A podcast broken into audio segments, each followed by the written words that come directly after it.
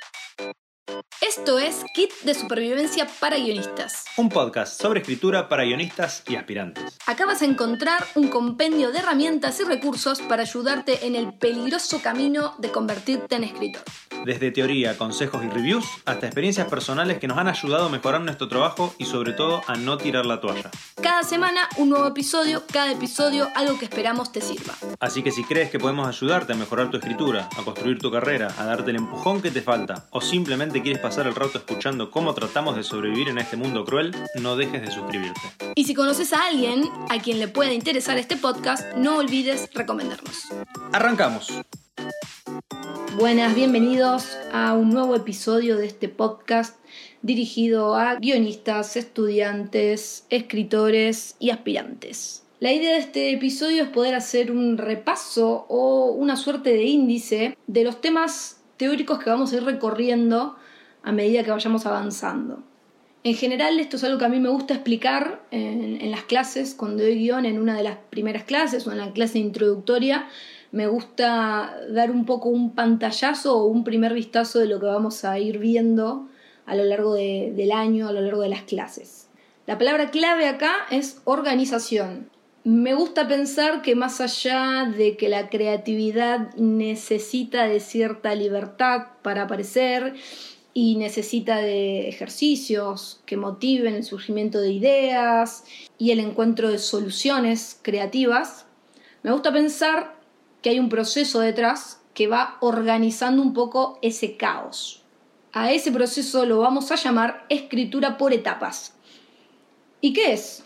Bueno, la escritura por etapas viene un poco a erradicar la idea del escritor bohemio se levanta a las 3 de la mañana en un rush creativo y viene a traernos pautas y propuestas y ejercicios y formas para ir avanzando poco a poco en la creación de una historia hasta llegar a la escritura del guion. Porque lo importante de todo esto es entender que el, el guion, ese guion que vamos a escribir, está de alguna forma al final del camino. Esto no quiere decir que nosotros no nos podamos levantar a las 3 de la mañana después de tener un sueño súper loco y creativo que nos inundó la mente de ideas. Por supuesto que nos podemos levantar y seguir ese impulso creativo. Sin embargo, está bueno o es recomendable que nos ejercitemos para aprender y adoptar una forma de trabajar, que tiene sus reglas y tiene sus procedimientos. En este caso, la escritura por etapas lo que hace es ordenarnos justamente en etapas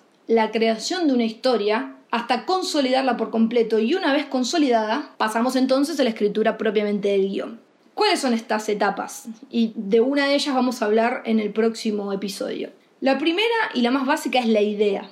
Voy a dedicar un episodio completo a cada una de estas etapas, pero un episodio especial para hablar, o varios episodios quizás, para poder desarrollar la idea, el concepto de idea o, lo, o los conceptos de ideas creativas o de dónde surgen las ideas. Suponiendo que ya tenemos una idea, lo que vamos a hacer entonces es organizar los pasos. Acuérdense que son los pasos previos a la escritura del guion.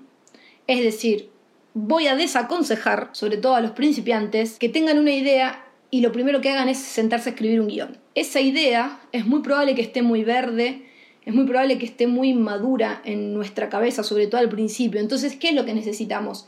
Necesitamos repasarla, necesitamos masticarla, necesitamos dar la vuelta, desarmarla, armarla de nuevo y encontrar la historia que queremos contar y cómo la queremos contar antes de pasar al guion.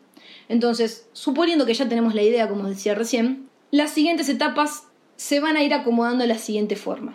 Primero voy a trabajar en una storyline, luego voy a trabajar en una sinopsis, luego voy a trabajar en un argumento, posteriormente pasaré a una escaleta y en paralelo a esto van a aparecer algunos otros elementos o etapas como fichas de personaje, creación del universo de la historia, desarrollo del backstory, mapa de tramas, arcos argumentales. No quiere decir que para tener una historia completamente cerrada tengo que cumplir todas estas etapas o tenga que contar con todos estos documentos escritos. En mi experiencia, algunos proyectos requerirán la escritura de algunos de estos documentos, el seguimiento de algunos de estos pasos o etapas y otros proyectos o historias requerirán otros. Lo importante es saber cuáles son todas las herramientas que tenemos para darle forma a una historia y cerrarla antes de pasar al guion.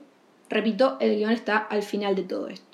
Entonces, lo que va a hacer la escritura por etapas es organizar el caos que tenemos en nuestra cabeza apenas concebimos una idea y pensamos que podemos convertirla en una historia. Piénsenlo como casilleros en los cuales van a ir avanzando y mientras más avancen, más desarrollo va a tener la historia y en definitiva eso va a hacer que cuando pasemos finalmente a la etapa de la escritura del guion, esa etapa fluya.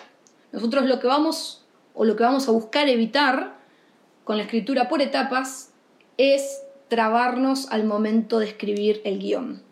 Nosotros necesitamos que en ese momento la, la, cosa fluya. En ese momento necesitamos sentarnos a escribir y saber exactamente qué vamos a escribir.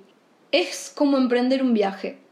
Cuando ustedes emprenden un viaje, saben de dónde salen y a dónde quieren ir o a dónde pretenden llegar. Con el guion es lo mismo. Esto no quiere decir que no haya escritores que tengan otra forma de trabajar. O tampoco quiere decir que no hay otra forma de escribir un guion o no hay otra forma de acercarse a una historia. Es la académicamente recomendada, es la que van a encontrar en la mayoría de los manuales de guion. Es también la forma o el lugar donde vamos a encontrar los errores. Si estuviéramos escribiendo un policial, es donde vamos a ver los cabos sueltos, es donde vamos a ver la falta de subtramas, es donde vamos a ver la falta de desarrollo en los personajes. Piénsenlo como un lugar para equivocarse. Se suele decir que en el proceso de escritura de un guion, la mayor cantidad de tiempo y de trabajo se lo lleva el argumento o tratamiento.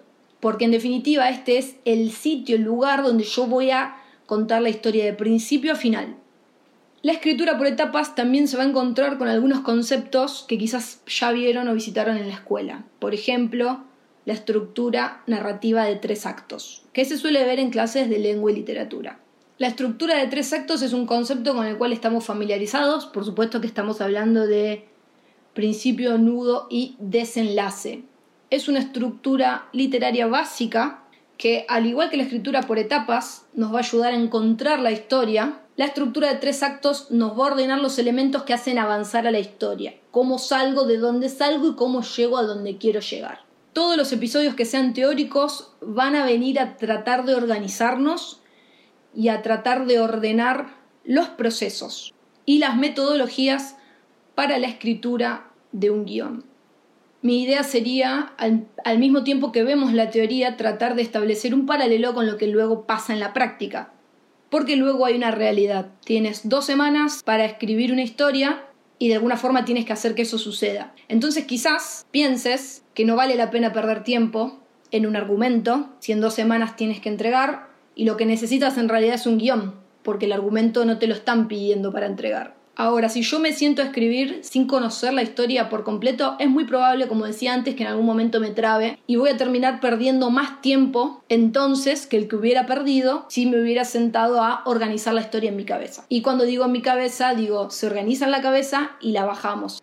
Estas etapas lo que hacen es ayudarnos a bajar a, voy a decir papel, aunque papel ya no usamos, papel, a un archivo, a un documento, la historia yo siempre me jacté de tener buena memoria y durante muchos años confié en mi memoria pensando que todo lo que, lo, que, lo que quería, todas mis intenciones las tenía en mi cabeza y no necesitaba bajarlas ni, ni explayarlas a ningún lado porque en definitiva las tenía en mi cabeza y las tenía claras. Y si bien eso es verdad, sí he descubierto que hay algo muy importante que sucede cuando uno puede sacar las ideas de la cabeza y ponerlas en papel, en la computadora, en un documento, que es editarlas. Es muy importante en el proceso de escritura la edición, la reescritura. Es ahí donde vamos a poder resolver todos los problemas que vayan surgiendo. Pero para eso tenemos que poder bajar todo lo que tenemos en la cabeza, poder bajarlo en documento. En definitiva, ¿para qué nos va a servir la escritura por etapas?